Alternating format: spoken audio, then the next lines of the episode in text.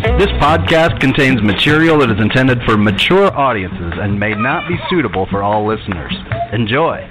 I don't want to get on the bandwagon. I'll burn that wagon down and join the band. Traveling troubadours terrorizing street corners just to try to get some supper in our hands. Now I waited all my life to get this off my chest, scream bloody murder until someone understands that it ain't about the money, the drugs, or the women. I make this noise just because I can, and we'll all join in to that original sin.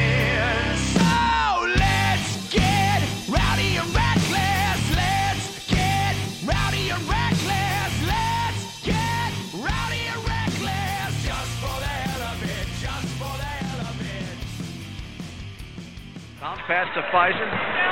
Good patience. Now he'll take it in. Oh, what a play! That's the capper in this game. Did he take it to Mill? With the fourth pick in the 2000 NBA draft, the Chicago Bulls select Marcus Fizer from Iowa State University. Hello and welcome to another edition of Old Man Strength, a podcast of the Tailgate Society and brought to you by Deadeye Barbecue Sauce. You can go ahead and check them out on the web at deadeyebbq.com and please find us at thetailgatesociety.com. I am Tim Johnson, joined as always by Chris Shipley. Chris, how are we doing this evening? We're doing all right. We're doing all right. The snow's melted. There's no more snow around here. It's getting warmer. Spring break's coming. Although the last time we had a spring break, the kids never left, so I'm not so sure I'm super excited about that. no, I I hear that. I hear that. Uh, yeah, no, we we're not all the way done with snow up here in Minnesota, but we're close. It's enough where I was getting outside without a coat, and that was plenty good. I plan on grilling out tomorrow, so I'm excited about that. But you know what, man? I'm really, really, really excited to talk to our guest this evening. Uh, but Chris, I don't want to take this away from you. I want you to go ahead and introduce who our guest is. Well, tonight we have uh, former Iowa State basketball legend, former uh, lottery draft pick of the Chicago Bulls, the one, the only Marcus Fizer. Marcus, thanks for hopping on with us tonight. No problem. Thank you guys for having me. We are super excited to have you on. As you can tell, we're called Old Man Strength simply because we're old and we have no strength. So we try to bring on people that are the exact opposite of us. And so thanks again for coming on. How are you Thanks, doing? thanks again. I'm doing well. Um, you know, just all things considering, you know, what we've been dealing with as as a um, nation and I guess you say as, as the whole planet Earth for the last 12 months or so uh, with COVID and everything like that. Um, you know, all things considering, you know, just chugging along, um, trying to make sure that the kids and everyone stay as safe as possible and you know, going from there. Yeah, absolutely. It has been uh, certainly a whirlwind. Uh, I know my daughter has been in and out and in and out of school here in Minnesota, Mhm. back and forth. It has not been anything that has been uh, easy on her. Um, what I, I know you've got uh, uh, a son. What do you have for, for kids? I have me and my wife. We have uh, four children right now. That's actually in school. Well, our oldest son um, plays basketball at Fresno Pacific. He's a senior there, and then uh, um, Marcus Jr. He's a um, sophomore in high school, and then we have a 12 year old that's in the seventh grade. Her name is Kai Mila, and then we have a five year old named London. Um, they're all in school. Um, unfortunately, this entire year for Nevada, uh, no kids have been in school. So we have, you know, three kids that are in, you know, school here on the outside of our uh, oldest son that's in college. But we have three kids here that are, you know, all going to different schools and everyone is homeschooling. So our Wi-Fi bill is pretty high right now.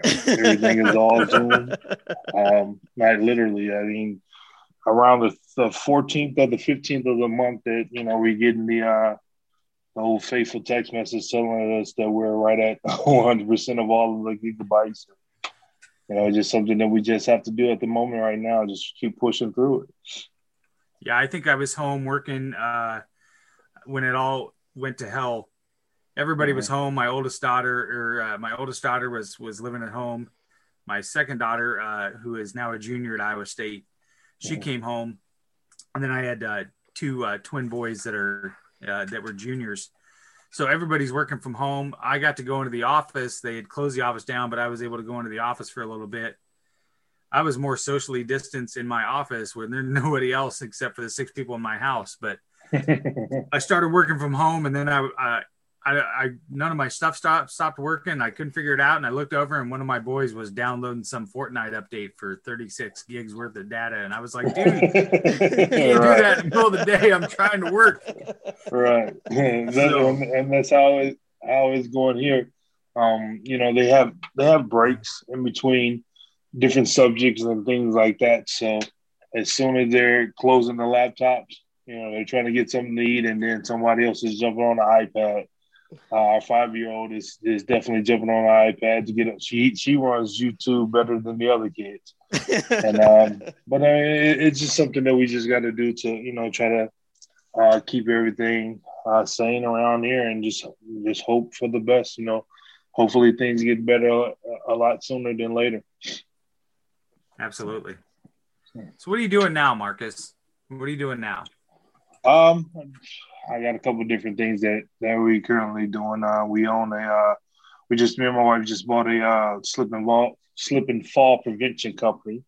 Um, that you know we're trying to make the flooring uh, safer for all businesses and you know things like uh, arenas, uh, nursing homes, retirement homes, places like that, grocery stores, anywhere that you can think of that you see a slip and fall sign uh, is is our niche market. Um, so we just wanted to get into something to you know pro- provide a service. Um, I coach my son's high school basketball team. One of one of the coaches are there with the uh, high school basketball team and the club team, and just it's a lot of different hats that we do, man. Just you know, coming and going, coming and going. The, the best thing I probably do is, is put gas in the car. So uh, just just trying, like I said, just trying to be sane with it all. Uh, make sure that everything is going well with the family and the kids, and um, while while getting older, just trying not to you know sit around not doing anything. Um, try not to be stagnated in life about nothing. So you mentioned coaching. Uh, how is youth sports different? You know, either from when you were when you mm. were involved, or even just now being on the oh, other side, what you're seeing.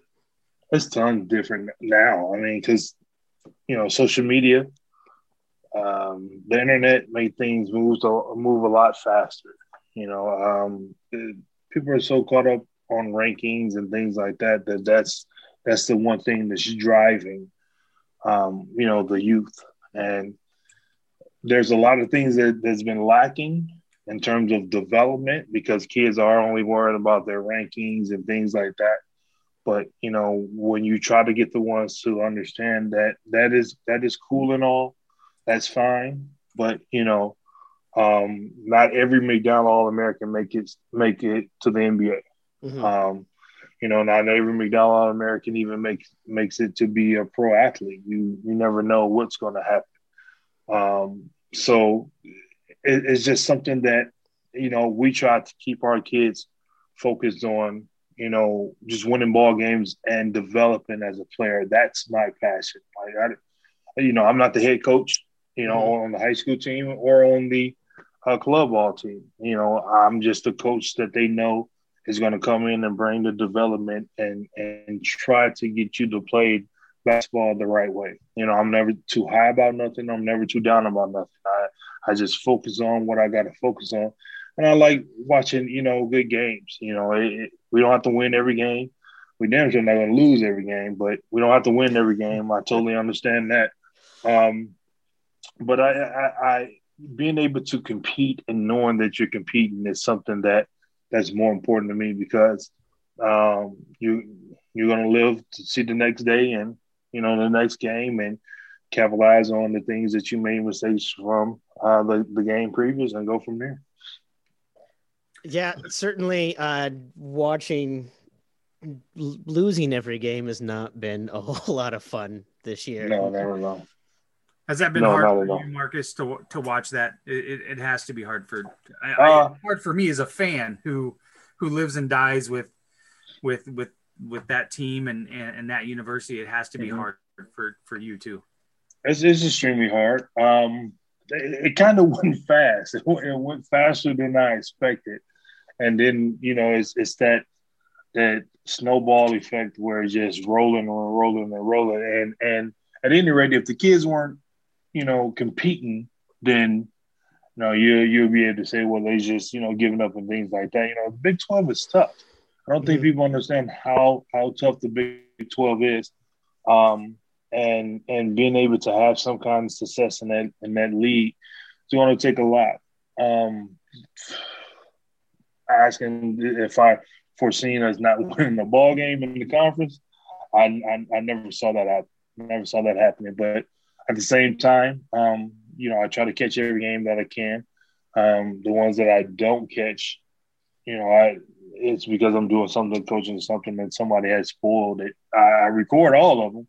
And, you know, someone is always telling me, you know, did you see the game? Or, man, Iowa State lost again or whatever. I'm like, thanks a lot. I was going to watch it when I got home. but I still, I still sometimes, I still get, I still sometimes get home and I, and I still watch it. You know, I watch it like, you know, I, I don't know what's going on uh, because I, I just want to understand, you know, um, how the guys play, you know, how are they being receptive? Are they, are they hustling? Are they being as tough as we've, we've known um, you know, the Iowa State teams to beat. And and at, at any rate, with everything that's going on with COVID, it's been tough. You know, um, that you you can say, you know, with one kid is filling over the other. Uh, Marcus Jr. caught COVID last summer, and he missed, you know, two or three weeks, and he's still having some residual effects from it that we having to watch him and everything like that. So. I don't know what these kids may be going through, if any of them that contracted the virus during the time of, of the last season. But um, it, has been really tough. It's been really tough. But you know, we're definitely diehard fans to the end, and um, you know, we see what happens. Yeah, I, I I've always wondered as a fan, I've skirted that line of being so critical of. I mean, because clearly, if you look at me, I couldn't I couldn't play five minutes of rec basketball, but that's that's a whole nother that's a whole nother podcast. Uh, but as a fan, does it is it fair for me to be critical of certain things or whatever, but still be supportive of the players, right? Like I always worry about making comments or whatever. I, it's never. I think it's more frustration of a fan that I'm I'm sad that, that that it's not better for them it's not ever a criticism of the players, right? Because they're 18 Right. and 19 year old kids. Right. And for me, as a as a 50 to live and die uh, over the results of that one, they're they, they care way more about it than I do. I mean, there, there's no doubt.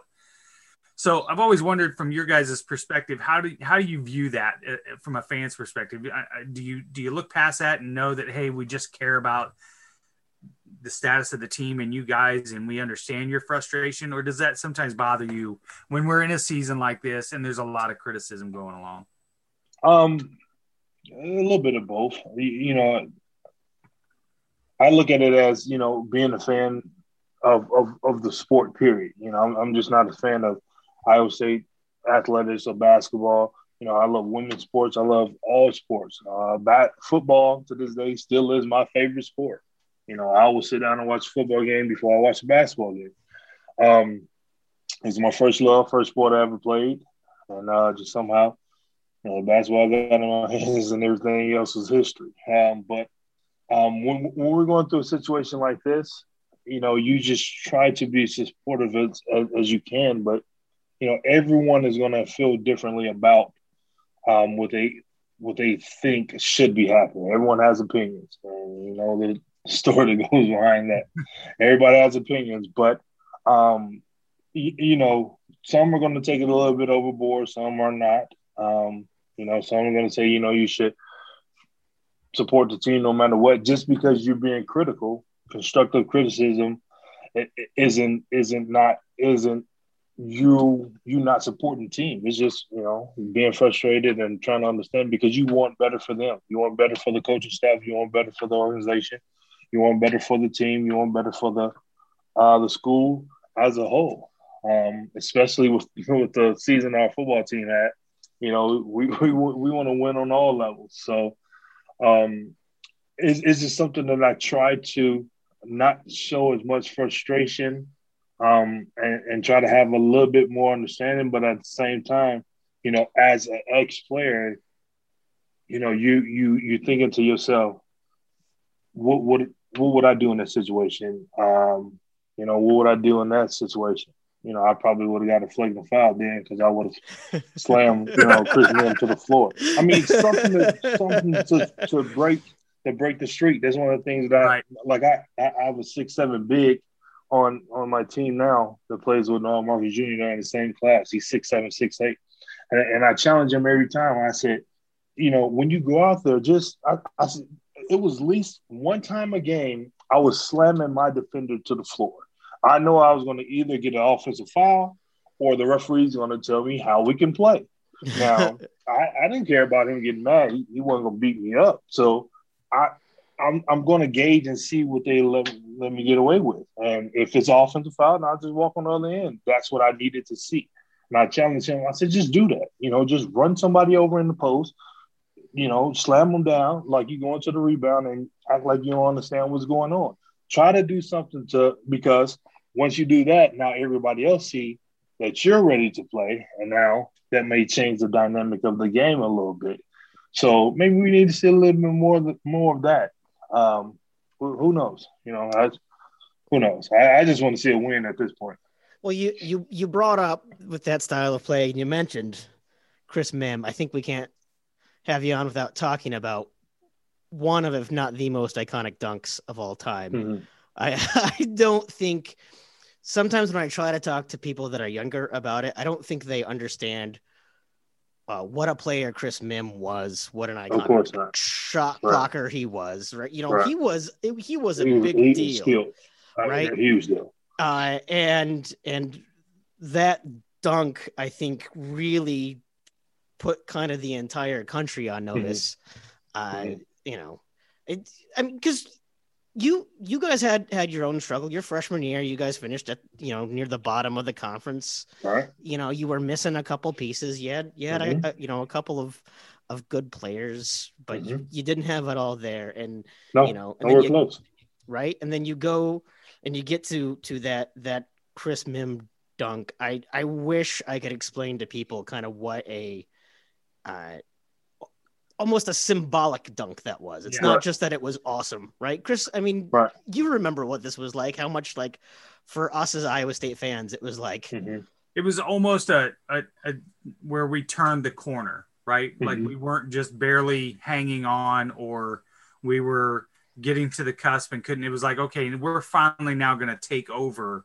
And that was that was symbolic of that dunk. Like, okay, we're here, we're gonna take it to you we're done fucking we're around. Not, we're not gonna get. We're not gonna be denied. I, and and you guys are right.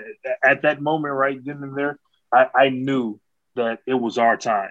You know, um, I think I had a string of thirty some games in a row, thirty some points of games in a row, whatever. Which I wasn't focused on. I was just focused on winning. I knew we had Texas a few times. We had Oklahoma. We had Oklahoma State. You know, we had some tough teams that were we're going to be facing those last couple games. And, you know, the dunk wasn't playing. Um, I was just in the corner. You faked a couple times and, you know, the lane opened up. So I was just, I tell people all the time, during that time, I was just playing basketball. You know, mm-hmm. I wouldn't focus on the NBA. I wouldn't focus on. I, I remember seeing the national trophy, uh, the national championship trophy be, before the, the season started, and I just remember saying, "I want that." And that's the only thing that I focused on. Um, and we were just playing basketball, and we're trying to win games in a super tough league. Because if we would have lost one of those games or two of those games, we would have fallen out of first place because the top was so close during that time, and that was just the main focus.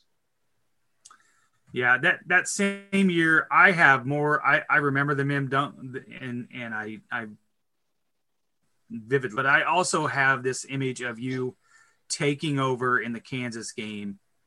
And that was when I was like, man, I, I, it was one of the greatest things ever was to watch Kansas just get manhandled because I was so year after year, and I am now. But uh, to to watch somebody just finally just say, you know what, I'm done playing with these people. Mm-hmm. We need to put them away. Was was great. And that's how it was for, for me too. I, I used to always have headaches after the game because it it was such a concentration, you know, because uh, again, people don't understand like one or two possessions against teams like that can change the entire ball game. And so from the from the start to the finish, we were down in the fourth, and then Mel just something just clicked in his head, and he got a couple steals, and before you know it, we we're tied and going up, and then we're tit for tat, and so it's that if this shot doesn't go in, and again, um, Chenowith would guard me seven one seven two straight up from the heart, I was going glass. I had no idea how I went straight in. I couldn't even see the basket. I was going glass, and and that's where my eyes was focused on. And somehow it went straight in, and I thank that thank the heavens that it went in, and the rest is history. Um, but it, it's that focus that we had, and, and then it trickled on from, you know, that moment on to you know, the next group of players that came in, the next group of greats was uh, White and Yang and Monte Moores and the rest of those guys, Melvin Edge and all the rest of those guys. And and and it, it was it was fun to see. It was fun to see. I won a couple couple uh, dollars off of uh, Kirk Hinrich when he and I played together in Chicago. When, you know, we won a couple years after that. But um, you know, it's fun to see. And and now since I've gotten older, you know, I, I just love watching the games, coming home watching the games, and you know, trying to show, um, you know, my boys, you know, what's what is like, and uh, hopefully they get the chance to uh, to do the same. So, you, you know, I mentioned having, you know, going from bottom of the conference to top of the conference throughout your career. You also went through a coaching change. You went from the mm-hmm. the guy who who brought you to Iowa State to to someone uh, different, different style, uh, different.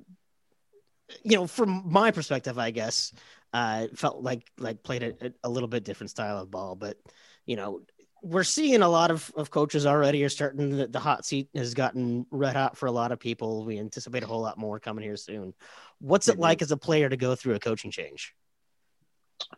Um, it was difficult you know, it, it was extremely difficult. Um, me and Tim had Tim Floyd had a relationship before I got to Iowa State. Um, at that young of an age, I, I, don't think you, I don't think I understood like the business aspect of it all. Um, you know, but my focus was I, I remember everyone wondering, well, is Fizer going to transfer? Is he going to transfer? And and that never crossed my mind. You know, I mean, kids do it all the time now. I mean, I guess it's, it's more readily accept, accepted now, but back then I, I, I focused on, you know, um, the commitment that I made to Iowa State, not only to the coaching staff or the coach that was at the time was Iowa State Cyclones, and that was, you know, my goal goal of bringing, you know, some sort of championship there. And um, but once Larry came in, you know, he he was a lot like Larry, but I mean, he was a lot like Tim, but a little bit more intense. You know, uh, a little bit more intense. Um, but you know, the same values. They had coached together. Uh, were good friends. Um, I've known each other for years, so the same values were there. It was it was it was a little easier to understand Larry, which which I was grateful for. Um, it, it, it, wasn't that drastic of a change, but he did he did amp it up a lot, and um, the result was, you know, we began to win a lot more. Mm-hmm.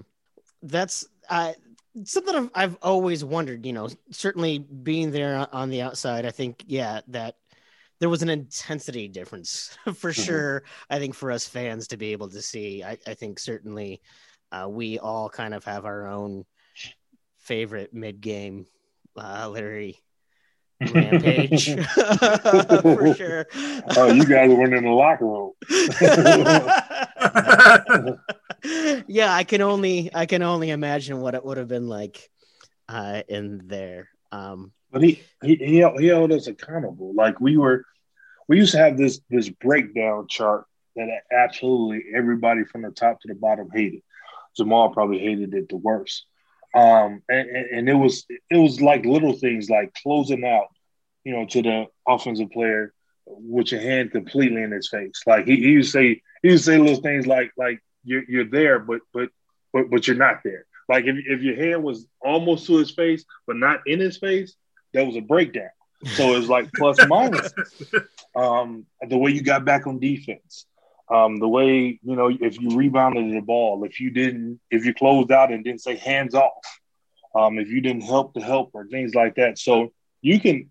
I remember the game against Missouri.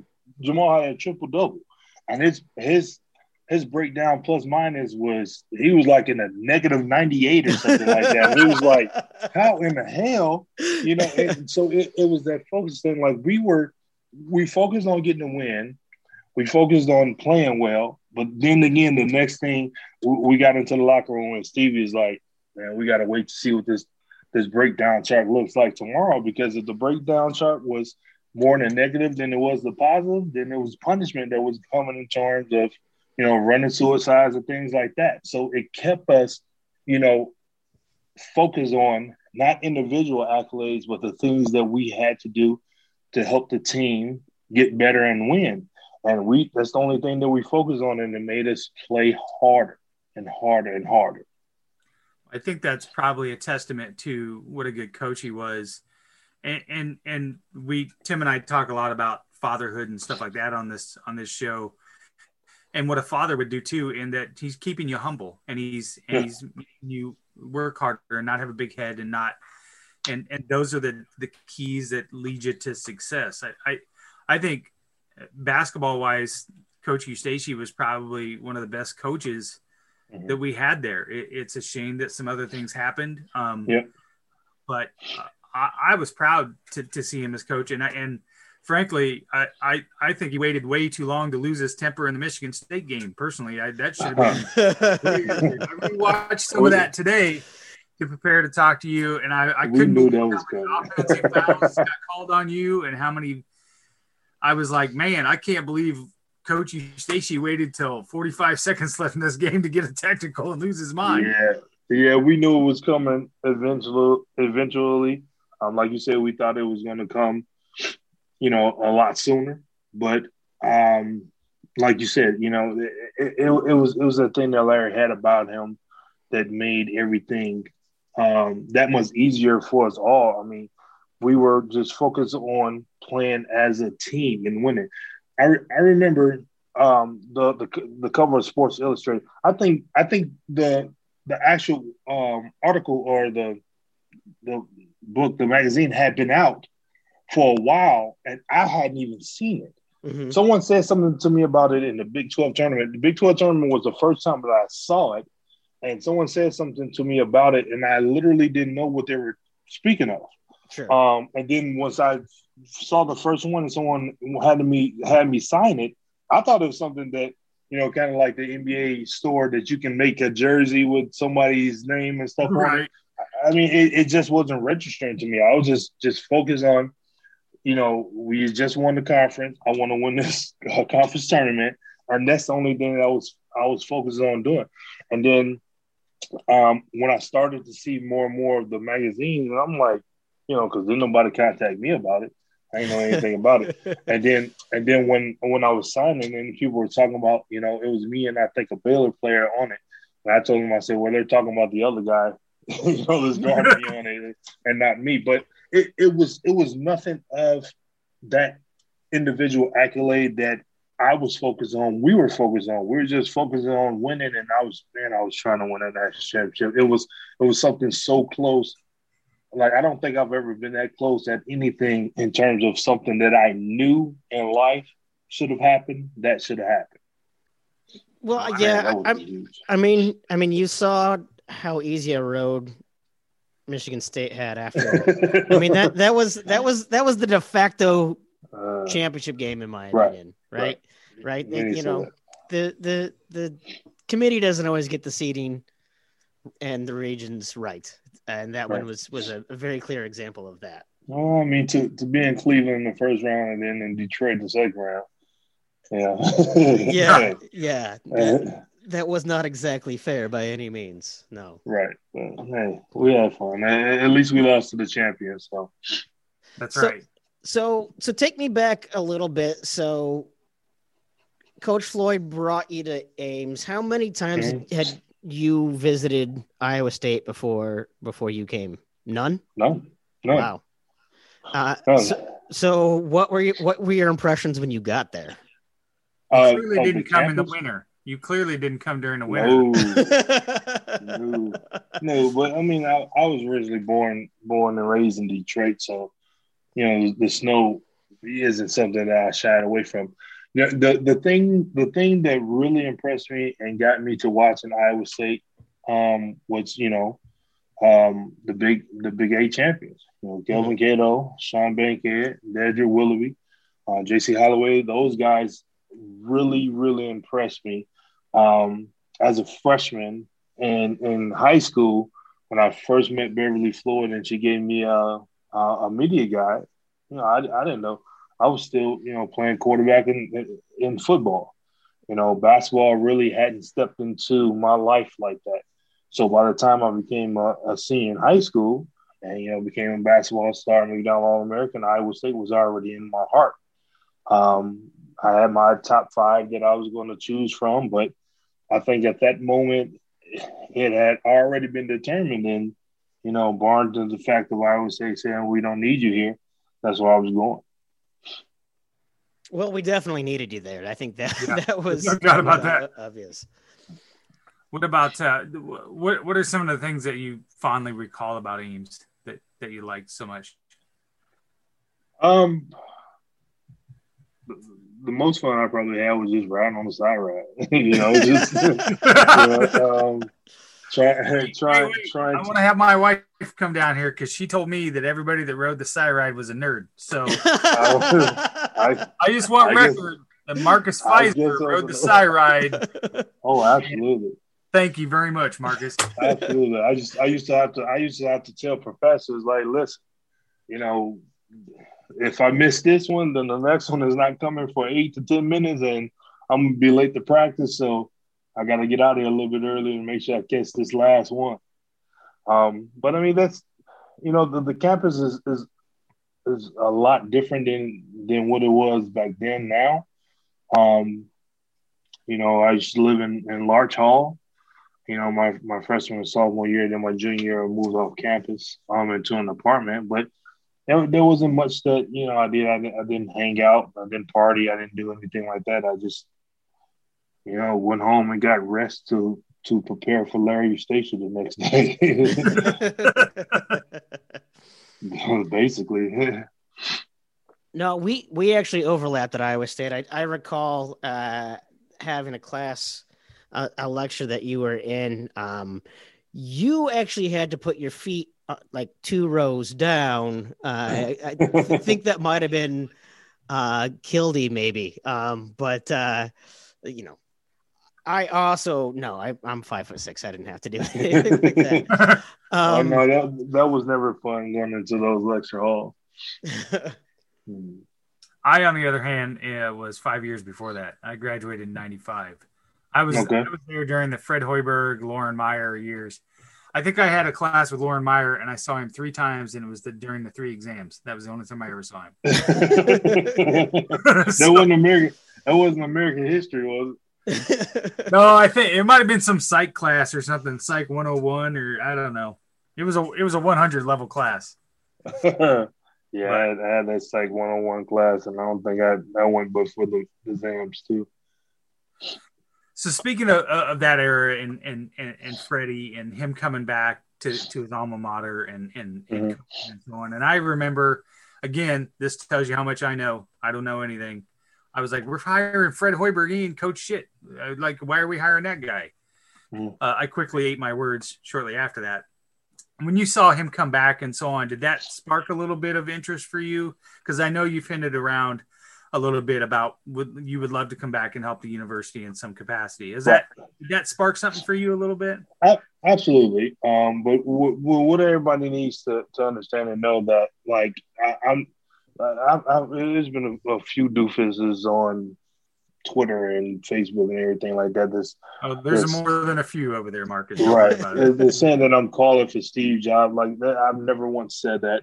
Um, I've never once coached um, a high school. I mean, uh, uh, as a head coach of a collegiate team, and not looking to coach or be a head coach at a collegiate team. Uh, what my passion is is you know player development, uh, recruiting. Because I, I, I figure this. Listen, you know, yeah, I'm just speaking to one, two guys right now. One was in school with me, one a couple years before. Um, if these guys have kids that are playing basketball and you know we're Iowa State fans, and I'm in the Midwest and can go to their homes and speak to their kids about, hey, we, we're looking at you to come to Iowa State to play basketball. I, I think that the scales are going to tip a little bit on our side with Marcus Fizer coming in to speak with the kid and with the family and showing that interest and typically someone else. So if you have me there as a recruiter, you have me there as a player development, you know you're gonna have me there as a de facto coach as well. Because I'm not just not just gonna be there, you know, to do one thing and do the other. I'm gonna do whatever I can to help the team have success and win. Uh, just like when my oldest son was in high school, I wasn't a head coach. I wasn't, you know, uh, an assistant coach. I'm the guy that's going to come in and you know, teach different drills and help them have the best um, season in school history there when my son was there, and you know, try to do the things that I can to help um, the, the ball club and the organization. So when when Fred came back, absolutely, you know, I was I was extremely excited. I I played with Fred, um, you know, played played and, and worked out with him while he was in the NBA and I was still in college. So I've been on Fred for some years now, and I was excited to see what he was going to do. Um, when he was there, I was actually still playing. So um, he and I talked a few times about, you know, possibly coming in, but I, he said that he, he wanted to make sure that I was done uh, playing. And, and, at that time, I wasn't done. Uh, now I'm 42 and I'm extremely done. so, uh, so um, I mean, I, I, I, I will be definitely you know, honored to, in some capacity, be able to come in and and do whatever I can to help. Not trying to take any job, anyone's job though. When was the last time you were in Ames and, and at, at Hilton? Um, last time I was in Ames in Hilton was um 2019 for the um the um, reunion that the uh, Coach Prohm does every year. Obviously, we didn't have the one in 2020 because of COVID. Mm-hmm. Um, but yeah, um, what's it, 2019? Yeah. I think it was 2019. Um, but uh, yeah, I hadn't hadn't been back for any games because it's you know my boys are always playing during the same time. It's kind of like the same situation where you know my dad is an avid deer hunter. We have eight acres of land back home in Louisiana that I've never been deer hunting because we're always doing basketball season. Mm-hmm. And my dad is such a deer hunter that you know just because the land belongs to us, he's not going to allow me to walk back there without you know hunter's license and just shoot at something. So I never had a chance to I never had a chance to come back because because my boys are always playing. So um, I'm looking forward to it. Hopefully this year. Um, hopefully this year that I can sneak Marcus Jr. down to, you know, see some games and things like that. Or, you know, who knows? Maybe we'll be back in the Midwest. Just don't tell my wife yet. so, well, in, in, your defense, I, I, I will say just from my perspective, I because I follow you on Twitter, we've interacted a little bit. Um, mm. I think that I think that um, you're doing yourself a disservice by not.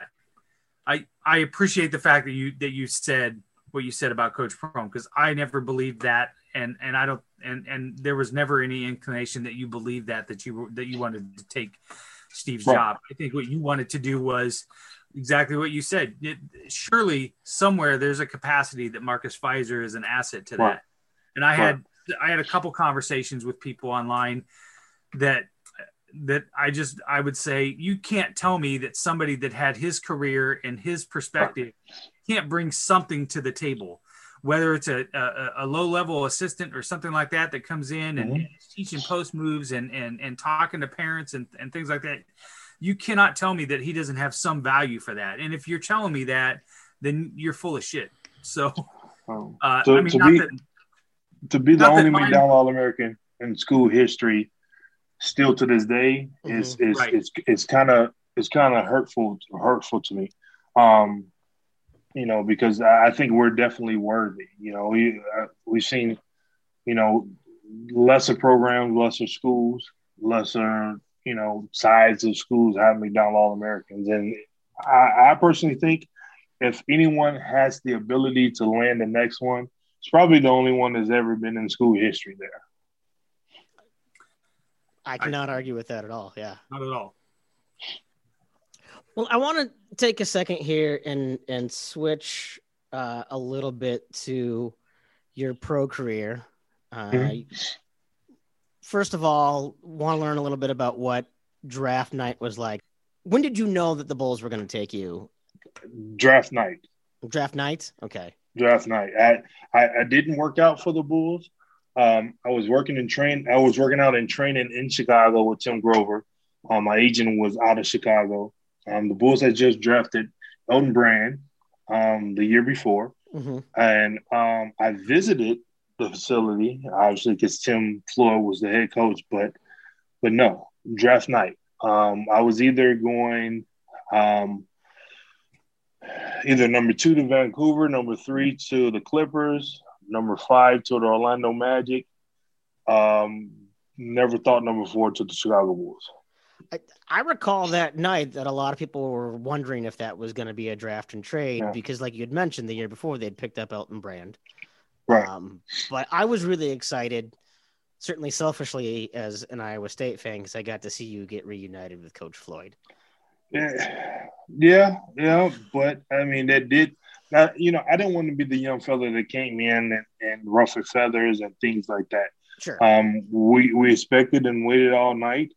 Um, my agent, well, my agent at the time, uh, Henry Thomas, uh, rest in peace, he has since passed away. Um, but you know, back back then, it was the green room. We all were in front of the tables, and like the cameras came to your table for the whole shock and awe, you know, the reveal and everything like that. So we knew who was going next because all of the cameras and lights and stuff was going over to their table. Gotcha. And and when they came over to my table with the fourth pick and the Bulls was on the clock, my agent was calling Jerry Krause like, "Man, what are y'all doing?" Like, like seriously, like when the cameras came up, my agent kind of was under the table and he put the phone down because now we gotta, you know, go through the whole process. But we, I mean, we literally had no idea that that was going to happen. Hmm. And I guess the rest is history. Do you think it helped or hurt you that Coach Floyd was already there? Because I feel like maybe there was some expectations you going there and having a relationship with Floyd that maybe there was a little bit more pressure on you because of that. It, it wasn't really pressure. It it was. I mean, you got to understand. You know, I was drafted with six, I think five or six other rookies came in that year. Mhm. Um, Elton Brand and Corey Benjamin and um, I forget the other player name. Three other guys was drafted the year before. The oldest guy on the team at the time was Fred Hoiberg. He was 26. You know, I mean, we were terrible. We Mhm. were terrible, and, and we were just all young, vying for positions. Um, really not listening. You know, half the guys really not listening to, you know, ex college coach. You know, after the dynasty Bulls and everything like that. I mean, we just were bad. We were just a terrible ball club. Um, so it, it wasn't really any pressure. It was just all us, us trying to find our independent roles and, and values on the team. you know, you mentioned some of the the the younger players and continue to to be younger. I I've got friends in Chicago that would hate me if I didn't ask a couple questions. I think the first one, um, uh, do you have any good Ron Artest stories? I, have great Ron Artest stories. Me and Ron Artest have been great friends since we were 12 or 13 years old. I remember when I first got drafted, um, you know, Ron was one of them. Ron was drafted the year before with Elton. He's the third guy. Um, um, and, I remember some of the news reporters saying, you know, you know, you guys are going to get in and you're going to get to know Elton and Ron. I said, we've been on each other since we were a kid. Because once you once you get to get to the level of being elite athletes and elite ball players, you know, in the summer. Like Mark Marcus Jr., he's playing with guys now that he doesn't see throughout the year. But, you know, once it comes to the All American camp and things like that, they're in the same camp. Sure. So we have been knowing each other for, for years and years. We were on the same McDonald All American team um, and all of that. Um, the story I will give you, though, is probably probably the best story, um, you know, of Ron Artest. And this was when he was Ron Artest. Um, something's going on in practice. You know, again, we're losing bad. Bill Cartwright was the coach, and um, I don't I don't know if you guys know. It's it's this is this like stretch machine. It's like this back back stretcher machine that you it's like a bicycle type thing. And like it has handles on it, and the seat you sit on it and you recline back. Now, if, if you don't sit on it properly or whatever, or you tilted the wrong way, that seat will fall back like completely by itself and hit the ground. And you know, it, it, it's something that you that you sit on and, and it just stretches you out completely. At any rate, this thing literally weighs, I would say, 95 to 100 pounds if, if not more. I mean, like you, you literally, you know, you have to drag it, then you know, picking it up and moving it. And so Bill Cartwright kicked him out of practice with something that Ron was was was just really pissed off. And again, me and Elton have known him for years, and so like we know when he's going to snap, when he's going to do this or anything like that. And so like Ron left off the court, and that was, and that stretch machine was sitting beside the court. And so he stopped. And me and Elton looked at each other like, what? you know, at, at, this time, I'm bigger and stronger than Elton. Elton was a little slimmer than me. Mm-hmm. And so he's like, Fine, you got to go get, get him and hold him. And so we was watching him. So he started walking back towards the court. And so he stopped beside the thing. And with this part of his wrist, this part of his wrist, he put his hand up under it and just threw the thing onto the basketball court. and, and, and it bounced a few times. And me and Elton looked at each other, and like me and him both had to go over and carry it off of the court while trying to figure out how in the hell did he just sling this thing all the way onto the court underhanded. And he just he stopped and walked off and went changed in the locker room. And the whole rest of practice, me and Elton was just sitting there thinking to ourselves, how in the hell? And it was just a normal occurrence, like on any given day, you know, of, of Ron Artest. But that's just how, and he has a younger brother named Daniel, uh, Daniel Artest. He has a has a podcast as well. And and Daniel was probably two or three times stronger than Ron. he played basketball too. Um, but their whole entire family of the brothers were just super, super strong. They didn't look like like superhuman strength type people, but that story right there, when I tell people that story, and like if you knew the device, you would be like, there's no way in hell that happened. And we watched it happen. Well, I mean, you you saw how uh, the longevity of his career, and you know how mm. his game changed certainly. But uh, you know, he obviously, I don't. I think a lot of other things overshadowed kind of what a physical specimen he was in a lot of ways yes. too. Right? Yeah, a lot of people thought he was. You know, if you look at him, you thought he was 225, 230, maybe Ron was like 250, 260. Mm-hmm. When, when I first got to Chicago, I was 255 and Ron was 260. Oh, wow. I would not have know, guessed that at all. No. Nobody would have guessed that. He was, he was literally, I was 255, 257, and he was 260.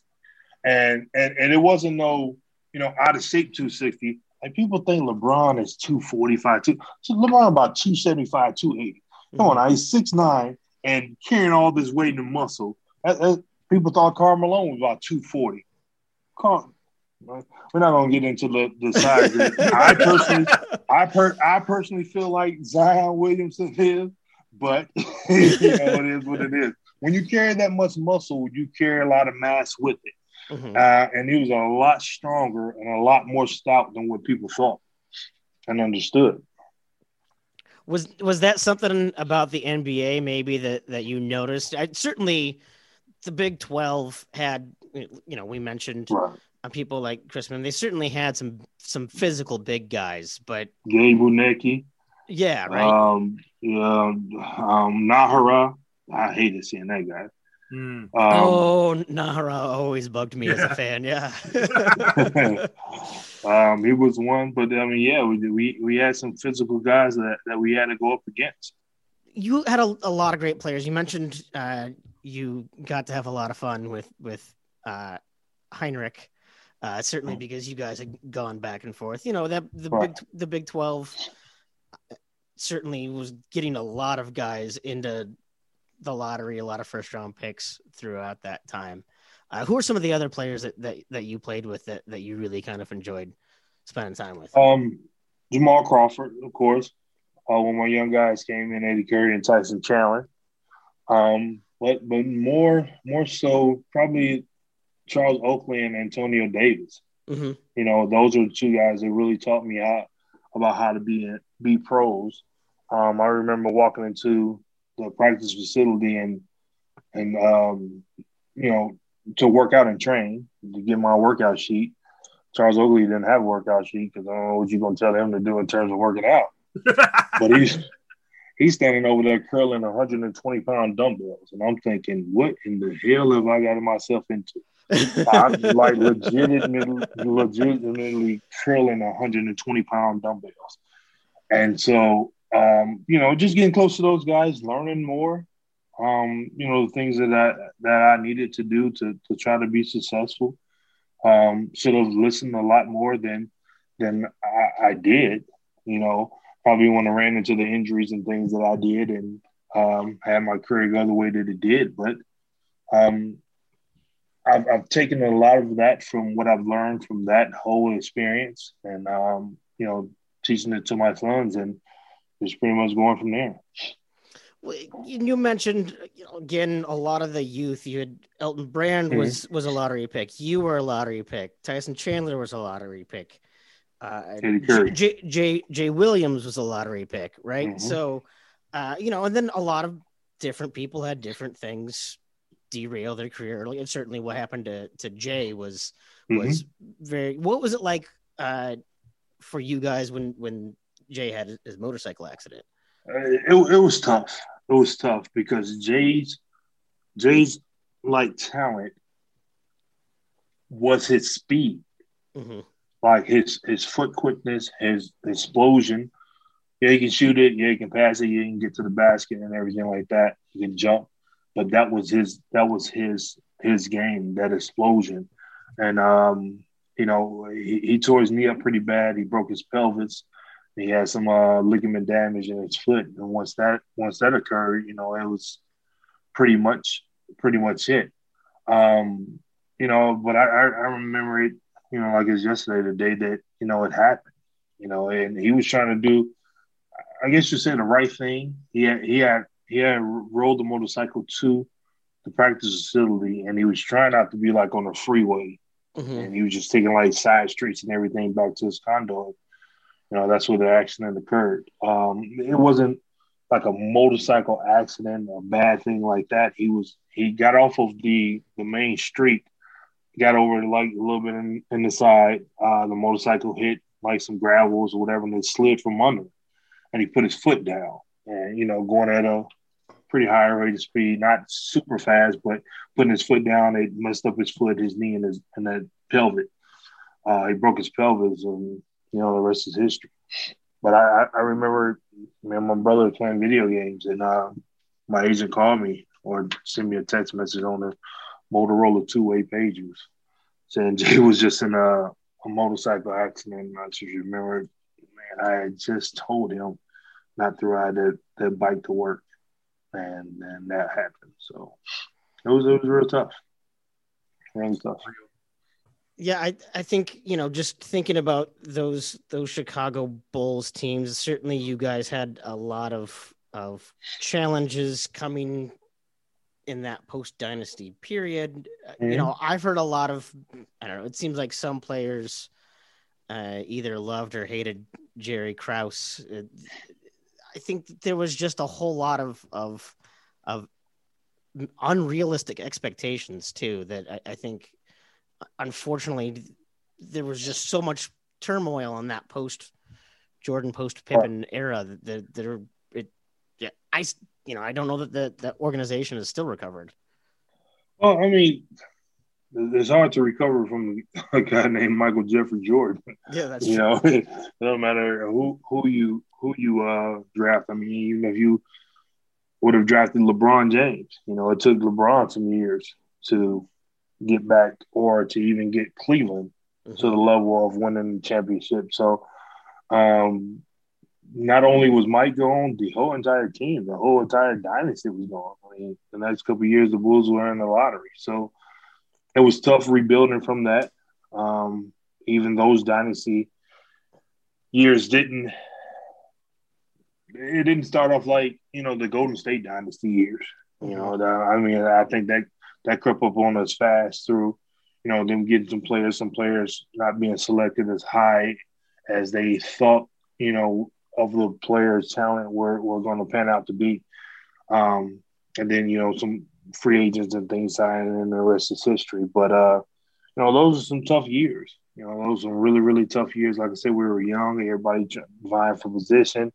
Nobody really listening to the vets that we had on the squad. Um, you know, that at any rate, you know, Fred Hoiberg was a, a, a good player. He wasn't a, a mega superstar that, you know, anybody would listen to. Mhm. Um, you know, as much as I would listen to him being, you know, the big brother from Iowa State and now the big brother on the team is still so much, you know, guys who are lottery picks or picked higher than him were were going to listen to him. So um, we just had no direction and no leadership. you talk um, you talked about Golden State and their rise and so on, and and it's almost like they have kind of revolutionized and changed the way basketball is played now with the three point shot Mhm. and the different offenses and whatever. How how do you fit?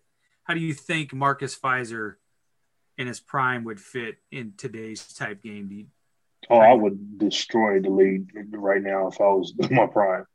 You know, it's just I mean my foot speed, my shooting ability, um, you know, my handle, my strength in terms of a lot a lot like Julius Randle is is coming into his own now and things like that. Um Draymond is is I'm a little bit better shooter than Draymond, I, I feel. Um, but I mean I, I, I think you know, back then it was more, you know, you had to be 6'10, 6'11 to play the fourth line. Now you, you got PJ Tucker, six four and a half, six five, starting as a center Mhm. in Houston.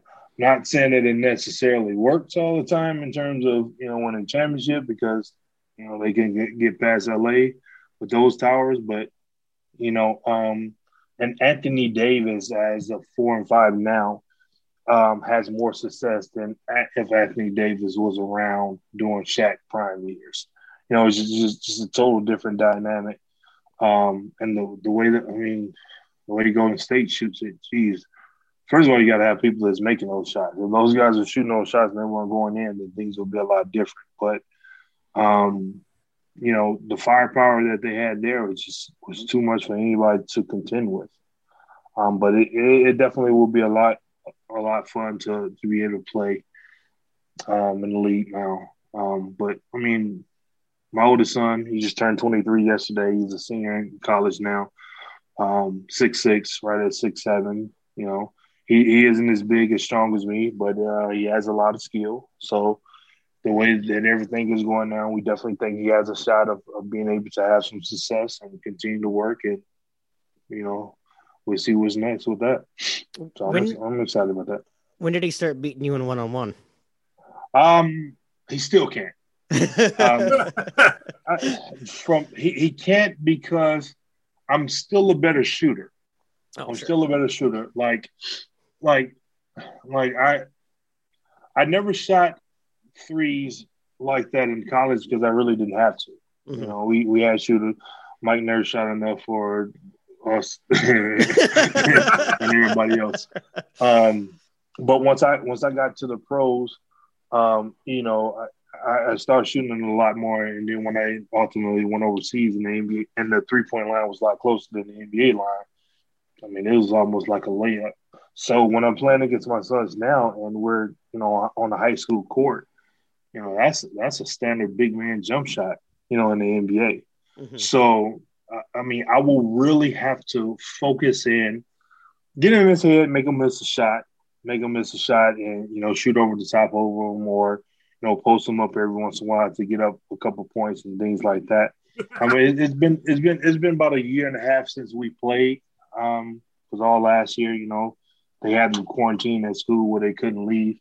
Yep. You know, so it's been a while since we played, but um, yeah, I, Marcus Jr. He's he's not he's not even close yet. um, he's he's he's he's six five and one eighty, so he's he's not even close yet. But a Monday Motor son, he's six six, and um, as long as I can shoot over the top of him and, and get in his head and you know not miss a shot, it depends on how many points we go into. You mentioned playing overseas as well. Uh, I do want to ask you a little bit about that. What was that experience like for you? Hard, hardest basketball ever in my life. Hard basketball. Overseas basketball is way harder than the NBA. Way harder. Now, now. What way? People. I mean, just how they play. You know, you you got guys that are Ginobili mentality, mm-hmm. um, going 100 miles per hour. I mean, they shoot down the lane, just drive and kick, just drive and kick, uh, and and it's just a f- fast paced game.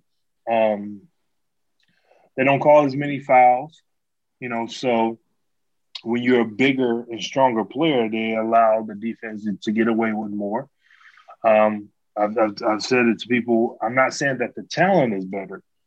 The level of basketball is harder.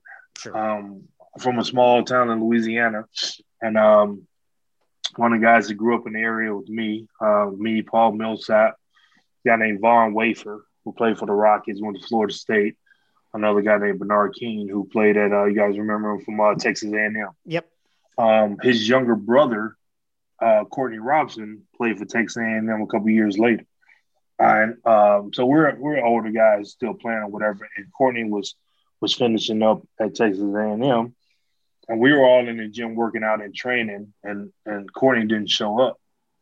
And so Bernard is his older brother. They had the same father, um, not the same mother. They have the same father. And um, and and so he Bernard's like, you know, he just think he's gonna go overseas, and you know, because that at that time, Courtney was 6'9", 6'10". He's bigger than all of us now. And um, he was saying he think he's just gonna go over there and dominate. I remember Von Wafer said he don't want to go overseas. Like like you guys think it's easy and sweeter. Like you don't want that overseas. Like it's just that hard, just that tough. You know, you're over in countries where you're the American import, so you're probably making more money than any of the national players. Um, the national players on those teams, you know, are supposed to be the stars, and they bring you over from the United States, which you have a lot more notoriety, especially if you have some NBA um, pedigree on your resume. You know, so they make it so much tougher. The referees make it so much tougher. Um, and so, like after a game, that that next day, I will literally have to have to take the next day off just to ice and relax and you know, recuperate my body um, because it was just that hard. And the NBA money is so much higher. They, you know, people say, well, why are guys, why are they scoring so much now and everything like that? Because that's what they got to pay. That's what people are paying to see. And so they got to protect this investment. Sure. You know, I, I tore my ACL with the Bulls my first time I tore my ACL in January, January 30th of that year, 2003. And by training camp in, in October, I was back playing. You know, seven, eight months later, like 100% back on the court. Mm-hmm. But I didn't have, you know, like D Rose, a $200 million Adidas contract, but they gave him two years off. Right. So, because Adidas told him, like, listen, you know, I, I know y'all paying them what y'all paying them, but we paying them too. So we're going to make sure that this knee is okay. You know, i.e. Porzingis down in, in Dallas with New York. You know, he joins ACL. You check ACL in the NBA now, it's a minimum 12 months off. Minimum. That's definitely something that I have noticed is they give people a lot more time. There's not nearly as much of that, uh, you know.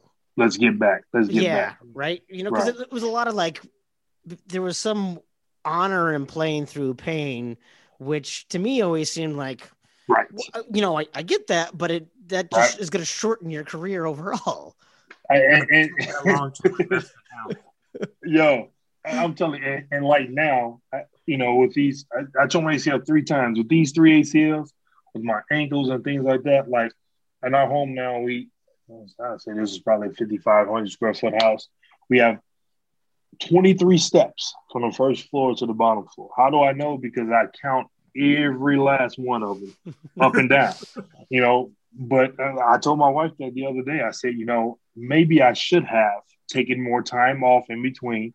I said, but in that era, it was the pride of playing, and you wanted to, oh man, you out with the how's your ankle? It's sore as ever, but if I can move and I can jump, I can play through the soreness, you know, and deal with it later. Now it's later, and I'm dealing with it, you know. But I I, I remember D Rose saying, you know, I, I want to be able to play with my son, you know, once I retire, and people, you know, gave him a lot of flack behind it, but I, I definitely see and understand where he's coming from now.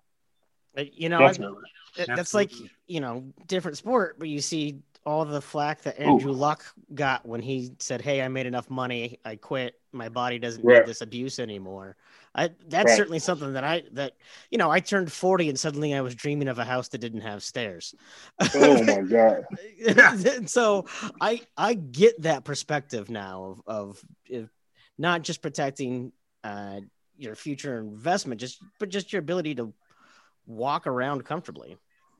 That's what I'm dealing with now, and like I said, I, I, I know every one of these steps that we got in this house because I count them. I tell my wife, like when we bought this house, I was thinking, thinking to myself, man, I hope that master bedroom is on the first floor. and it wasn't, and, you know, and, and, it and it is, and, and there's plenty of ranch style houses with no stairs here in Iowa. Come back. that's what I prefer. Although I recommend I mean, keeping the house in Nevada during the winter. We well, my my wife my wife literally, my wife is from Chicago, and uh, like she she literally does not want to come back. Um, I mean, she she's told me like like if you if you do get an opportunity at Iowa State or whatever, go back to the Midwest. She's that hey, it's going to be like you were when you were playing overseas, and we stayed at home. So I'll stay here with the girls, and you go do what you got to do, and we'll visit.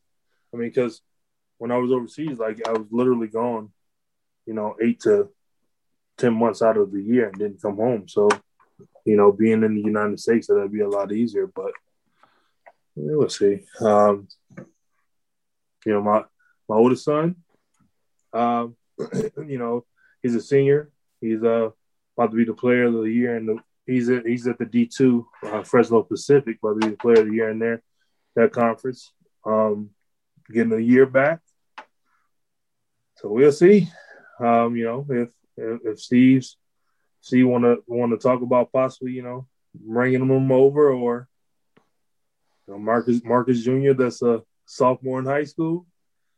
You know, we got Ames High around there. That's right. You know, hey, hey, that'd be all right. They don't really have a choice, do they, Marcus? That was that's what I told my daughter when we went on college campus tours. We went to Iowa State, and then she wanted uh-huh. to go to the University of Iowa and tore that. And I was like, "I'll take you," but we we didn't make that tour. She's like, uh, made the Iowa State tour, and she's like, "I'm sold." I was like, "That's right." I was like, "I'd have took you, but I'd have wrote the check with my Iowa State alumni tuition check. That's what I've yeah, my my my dad told me that I could go to any college I wanted at Iowa State.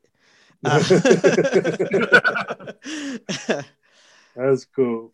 But I mean, we'll see. I mean, you know, um, I, I, love the Midwest. I, I, definitely love the school, and, and we'll be able to, you know, endure whatever I have to endure. It's not like it's gonna kill me. I, I was there for three years in, in college, so um, as an adult, it wasn't like Siberia because that's what Tom Herman said. Tom Herman said was like Siberia. no, no, Chicago, Chicago probably was was worse. You know, with with the lake effect, snow and everything coming off the lake, and, and we we we lived in the the north suburbs, like right off the lake, so that was extremely cold, extremely cold. Was it more? Was it? uh Was it a little bit of a culture shock coming back, coming here from from Louisiana though? What was the biggest adjustment for you? No, I mean probably the big, biggest adjustment was being readjusted to the cold. Um, you know, I love Detroit. My freshman year in high school, so the last four years in high school, um, you know, I was I was there. But you know, other than that, I like I literally it, it was nothing of the coach. I, I was focused on school and basketball. You know, that was my that was my reasoning for being at Iowa State. Um, I could count on probably one finger the number of parties that I went to, you know, at, at the student union. You know, it, it just wasn't nothing. It was just nothing of that for me. I was I was so afraid of the stories of what they tell you about being an athlete coming to school that I just didn't I just didn't focus on any of that. And then my sophomore year when we had the the Larry Eustachy show going on there, it was nothing but you know, going to school, going to practice and focus on getting your rest and doing it the next day. What was it like playing with Jamal Tinsley? Probably the easiest thing ever. the, the, the, the, the, the only thing about Mel was you just have to be cautious of him hitting you in the face with the ball, which I guess necessarily wasn't a bad thing, but um, there there would be I'm I'm probably about 95% sure that there wouldn't be the season that we have or the Marcus Fizer legacy without Jamal Tibbs.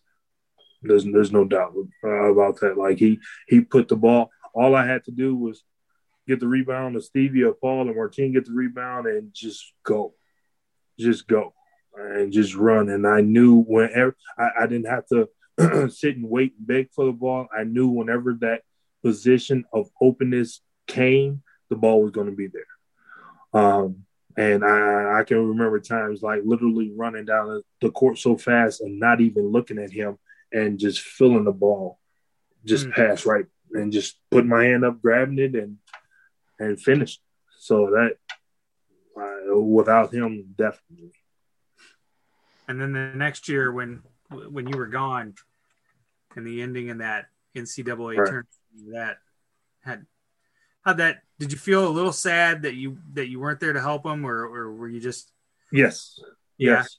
Yes, I, I, was. I was really sad you weren't there. I, I, I mean, you know, I I end up leaving uh, you know, not uh, the chase the riches or anything like that. Like my parents, my parents' house burned down, and you know, all of our possessions and everything that we had uh, were lost. And you know, after the tournament was over, I, I, I remember sitting on on the couch just thinking to myself like how depressed I was to the fact of, you know, we were done, and uh, we lost the way that we lost I don't think I went to class for the next couple days, just just trying to get my mental back. Um, but but literally thinking about, you know, I, I, know people are whispering about the NBA, but damn, I, I really wanted to, and we're all, you know, have the chance of coming back. And about 20 minutes later, I got a phone call, you know, from my my mom and dad, you know, telling me that the house burned down in February, and they hadn't even told me. Oh, wow. now we're we're sitting in the middle of March. Oh wow! Know? And so then I, I called Coach Eustachy, and um, you know the rest is history for that. I forgot about that. Yeah. Um, where's excuse me? Where's London? Okay, well, shut the door. Yeah, I was supposed to be going to the grocery store there. I forgot about that. Should be okay. No, it's so nice to know that Marcus Fizer has wife duties and and to do. Oh, absolutely, absolutely. Remember, like a regular person, 20, Marcus. 20, we we've been together for twenty years. Twenty years. Married two days after I was drafted. Oh wow! Somehow wow. she's still around. yeah, normal guy, normal person, just a dad, just trying to survive and live like everybody else. Well, let, let me ask you this how how crazy do you think it's going to be in September when Cyclone Nation invades Vegas down there for that UNLV? Oh football? God! Because oh, that's all that's going on in Twitter right now. I mean, there's no basketball really to watch, so everybody's planning mm-hmm. their trips to Vegas. Right, right. And rest assured, I will be there. Definitely will be there. Um, that's what I was like. What? Wait a minute. What, are you guys talking about? Football game? When it getting flights to Vegas, and I definitely will be there. And I'm uh, with the with the team that we're gonna have, the team coming back. Uh, Bryce Hall is definitely going to be have that chip on his shoulder that he should have. Um, no, absolutely. I'm gonna be there screaming like a little cheerleader. well, you know when when you had talked about after that after that Michigan State game and how you're you know you were all ready to come back and whatever, you can see now with that football team mm-hmm. this year with all those guys eligible to come back why they want to come back and finish something. Right. Relate to that. It's a, it's a little different at Iowa State. Um, you know, yeah, if, if the pros is there and everything like that, everybody's definitely, you know, considering taking care of their family and having that security and everything. But it's just, you know, I mean, there's, I guess, I guess the the Iowa the G League team is that the G League team still there? Yeah, and I well, it's not here this year. They're playing all remotely, I guess. But okay, yeah, but but I mean, Wigginton was playing last year.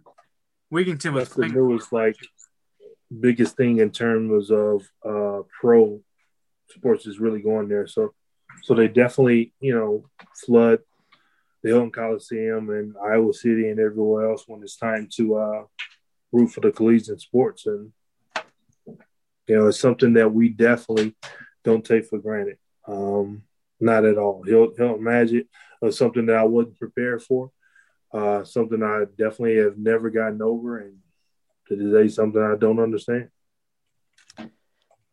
Yeah, I mean, growing up with with Hilton Magic, growing up during the the Johnny Orr years and seeing the the birth of Hilton Magic, it was just really something completely different to be there in the late mm-hmm. 90s early 2000s and see really how much that that place has exploded and then to, to you know I, I was at the the game when Naz Long hit a long three to tie it against Oklahoma State mm-hmm. back what was that 2014 or whatever mm-hmm. um and even then just hearing uh the sound and the noise and feeling the vibration of that yes. building yes um it's really just something I, I I don't think you can you can understand unless you experience it. Unless you experience it, absolutely. Um, that the last year when we when we beat Iowa and on that dunk that I had where I just took out running and Jamal through the through the pass and it was right there. I, I, I tell people like I I don't know if it's a scientific fact of how loud does it have to be to break the sound barrier, but I I remember dunking, and when I dunked it, like I could feel everything just it got silent, and so it, like it started me. I stopped and and then I felt the vibration, and then everything just like a gush of wind just rushed up with the sound, and everything came back, and it, it, almost felt like I was deaf, and then everything just all at, at once just came back, and it was just this loud whoosh, and the crowd was just moving. And, and, I remember going over to the bench thinking to myself, like, what in the hell was that? you know, I like literally that, that's that's one of the moments because I mean, like if if you know if you woke up and you couldn't see and everything was dark, you thought you were blind, or you see people mouths moving and you're not hearing anything, you think you're deaf is like a startling thing, and that happened. I was saying to myself, like, did I lose hearing for a second or what? And but then I just realized it's, it's all these crazies here going wild. I knew we weren't losing that game then. I personally like to think that as a fan, I get to take some credit for all of those wins just by by being a lot of. Oh. of I, am I'm, I'm going to take credit for it. I think Chris is that fair. That's fair. I think. I think if fans was I've only now, been to three games in Hilton and we lost all three of them. I think I think if the fans was there now, I don't think we would be 0 No, no, no, not at all. No, I, I, think there's there's there's a lot more that goes into that, just with the adrenaline and everything. That's just that we're just missing out on right now. There's there's just something uh, along with COVID. I there's just something mm-hmm. Missing right now that we need to get back to in in the spirit of, of Hilton and and Iowa State men's basketball. And I, and I and I mean that as a fan, and I mean mm-hmm. that as a, as a fan of Steve Prohm as Coach Prohm. Right. I think he's a, right. a wonderful man. Um, but uh, we're missing something. We're missing something, and it's a shame. Yeah, it is. It definitely is. And hey, I mean, me, me and Steve talk from time to time. Um, you know about different things that's going on. I know it's been a tough year, but I, am definitely open to, you know, if, if it's a, it's a special assistant to the head coach, or you can call me the janitor. I'm going to get to that floor to help mm-hmm. these guys, you know, do something, you know, because uh, we we got to develop the players a little bit better. I, you know, if if if, if Big George don't do nothing but take one drop step and a jump hook, you know, the NBA all-time leading scorer did that, and nobody could stop it. You know, let's find out something that's going to work. Um, you know, we're, we're in we, we're in a three happy, you know, era and everything like that. Well, okay, well, if they're going to put up the threes, then we're going to crash this board a lot harder. You know, we we wanted to have more offensive rebounds than the defense. Uh, I mean, than the opponent opponents had total rebounds, mm-hmm. and we wanted to make more free throws than the opponents attempted. That was the two things that Larry Eustachy said we absolutely had to do. Um, and I remember, you know, last year we, we played down in Texas Tech. I, I think we didn't even give them an offensive rebound the whole entire game, mm-hmm. you know, because we were just that relentless to this is what we got to do. This is what we came here to do. This is what we came for. And, you know, we you're going to have to take us into three overtimes, Oklahoma, at your home to to beat us. You know, um, that's how focused and how forceful we were. It's a tone setter, I, I think personally. I I think that's part of what we're missing is is, exerting our will and and, and a tone setting that we have. Mm-hmm. I you know I, I rewatched uh, that 2000 uh, the Michigan State game today, and I think we it, about the eight or nine minute mark left. You guys were uh, you had 12 offensive rebounds, I think, um, mm-hmm. those guys. And Michigan State was leading the league, uh, leading the country in, in, rebounds at that time. I mean, you guys had taken it to them and it, and it set a tone that that's what we were going to do and we were going to take it to you. So, I mean, I, we just need something different for, for sure. So, and that's that's purely from a 50 year old non-athletic fan uh, perspective. Hey, hey, so from from from, from a 42 year old ex ex athletic now fan. Um, you know, has been through it all, and and I see it, and, and I totally agree. And, and like I said, if if it's just getting a flagrant foul or or you know offensive foul that I know, I, I teach I teach my my kids now, and I, and I tell them I say you know on a lot of my moves aren't moves to score. There aren't moves like going anyone going anywhere in particular, but I know if I do this hard, it's going to get this reaction from the opponent, and it's probably going to be a defensive foul. Like I had nowhere to go, but it set the tone of how hard they're going to have to play against me, and it, it, it sets the tone of how the referee is going to call the fouls, and it lets me know what I'm going to do this way or that way. It's, it's, it's just the tone setting. You you know sometimes you luck out or something happens from it, or, you know, I find Mike in the corner just standing over there like he always stands over there and he knocks down the three. But majority of the time, like it wasn't no go-to moves. It was let me figure out what they're going to allow me to do or what they're going to try to stop me from and counter off of it. Like if it's, you know, we we running the set play and screen the roll, like that's too easy to to figure out. Like get that ball up there, go get it, if you don't go get it, get back and get it back from them. I mean, it's, it's just that simple. And I mean, it should be that simple with the talent and, and the players that we've had there. I'm excited to see what Big Foster going to do. Yeah, absolutely. It's it, it's been you know a, frustrating that he's he's gone through that, but you know, like we talked about earlier, giving guys time to recover from things is is absolutely important. Mm-hmm. I watched him uh, a couple times in high school. His, his, high school is about 30 miles south of where I live. Um, and he played here in Norwalk against Bowen Born. who uh, is a Norwalk kid, Mike Born's son, uh, that played for Iowa Oh, State. sure, sure, yeah. The uh, MVC Freshman of the Year up there, which again I would have loved to have seen him go to Iowa State, but I saw a few games uh, of them playing, and and that Foster kid is is legit. It's a shame that he got hurt, um, and and and that season was kind of wasted for him. But I'm excited to see where we can go with it for sure. I think Right. we're good talent on that team, um, but we'll see. All I know is is my Iowa State basketball flag still flying until tomorrow. When if we win tomorrow, it'll still be flying. From what I understand, it's a lot harder to beat a team three times in a in a season. So I think our odds are pretty good. Yeah, yeah, exactly. no, no one's gonna be able to beat us three times. So Right. All part of their secret plan. it starts tomorrow. Yeah, it's tomorrow night or uh, Wednesday night. I'm sorry, Wednesday yeah, night. well, Right. Wednesday. Wednesday night.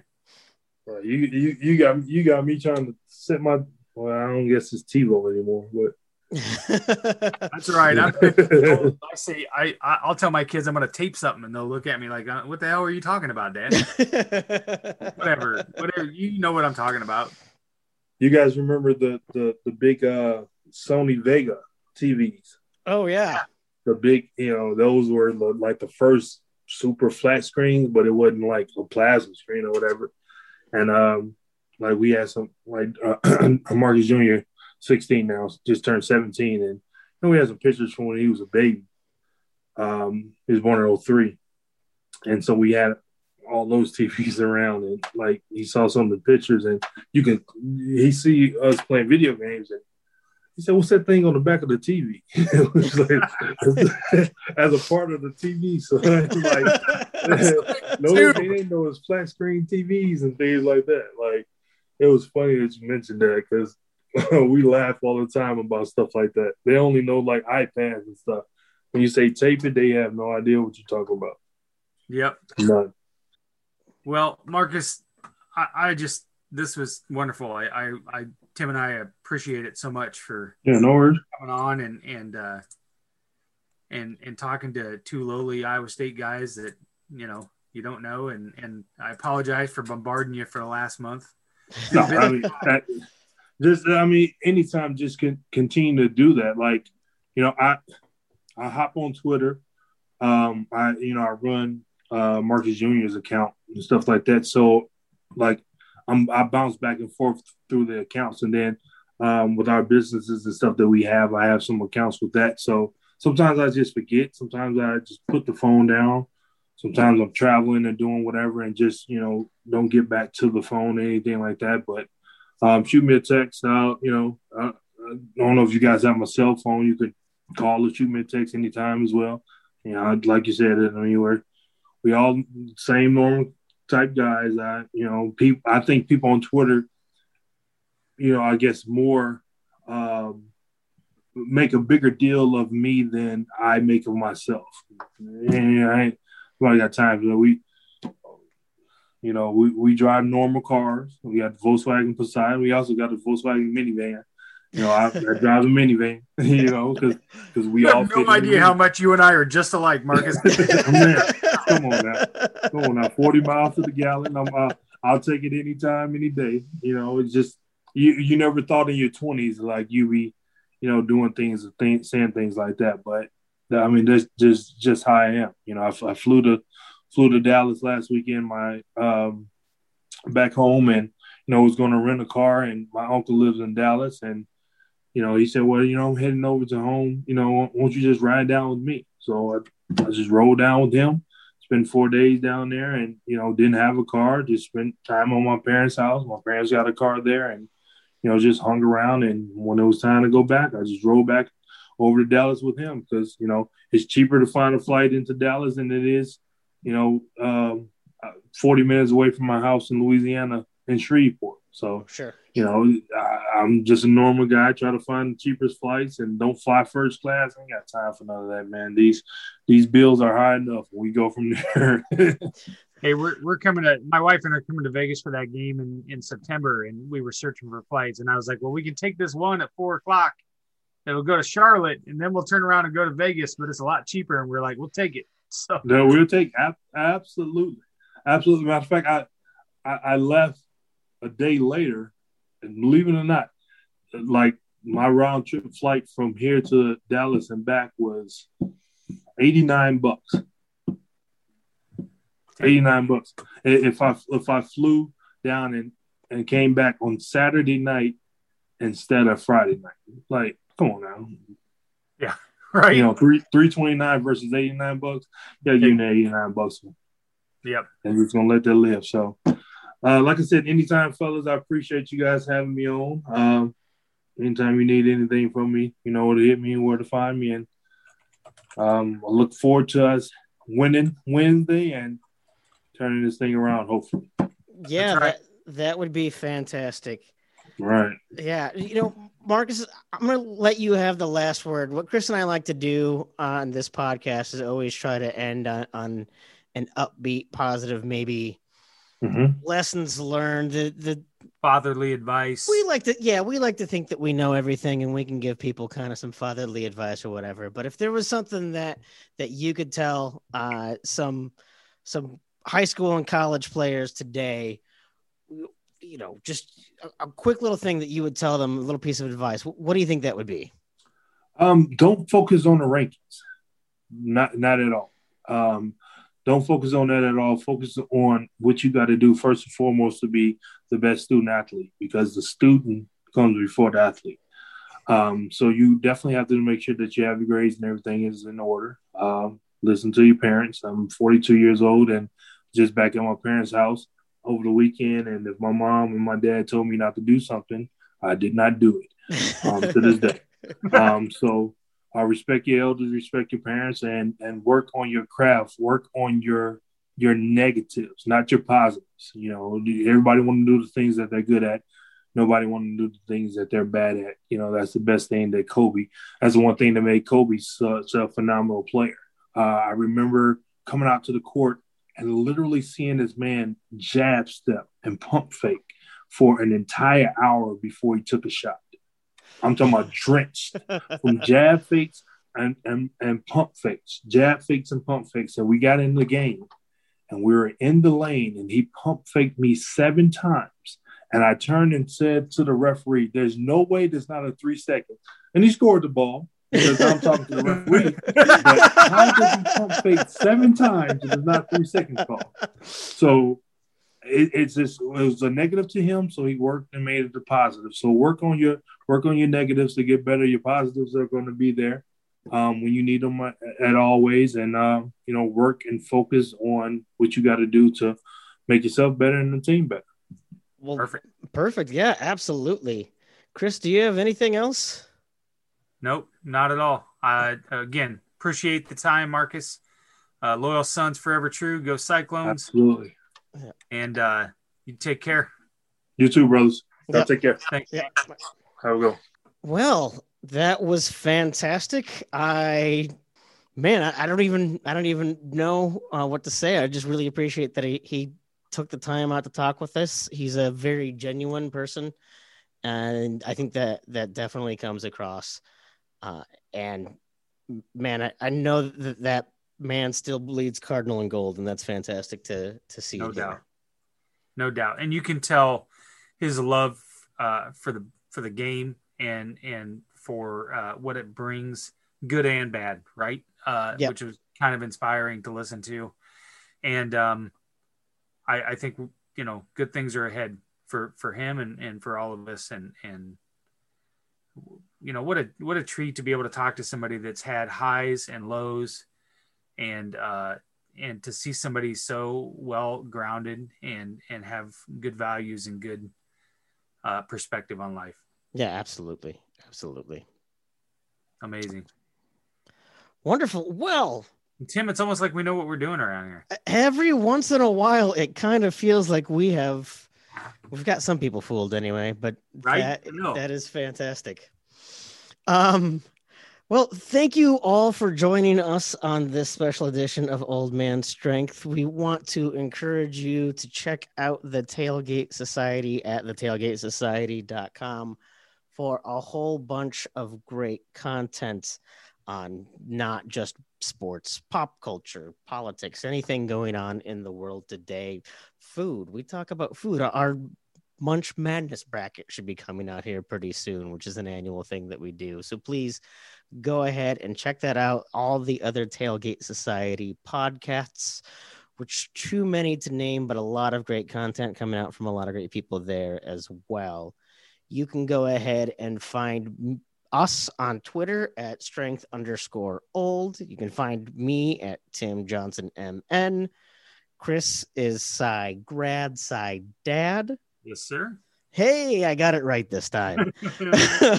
um, which is fantastic. And of course, please go ahead and give Marcus a follow as well. He shares a lot of great wisdom. Uh, he does interact with people. And uh, as you could hear from this evening, he is a very genuine guy. So we appreciate that.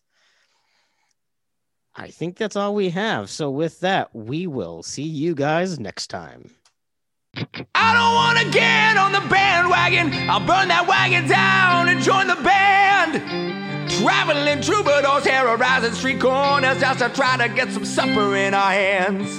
Now I waited all my life to get this off my chest, scream bloody murder until someone understands that it ain't about the money, the drugs, or the women. I make this noise just because I can, and we'll all join in to that original sin.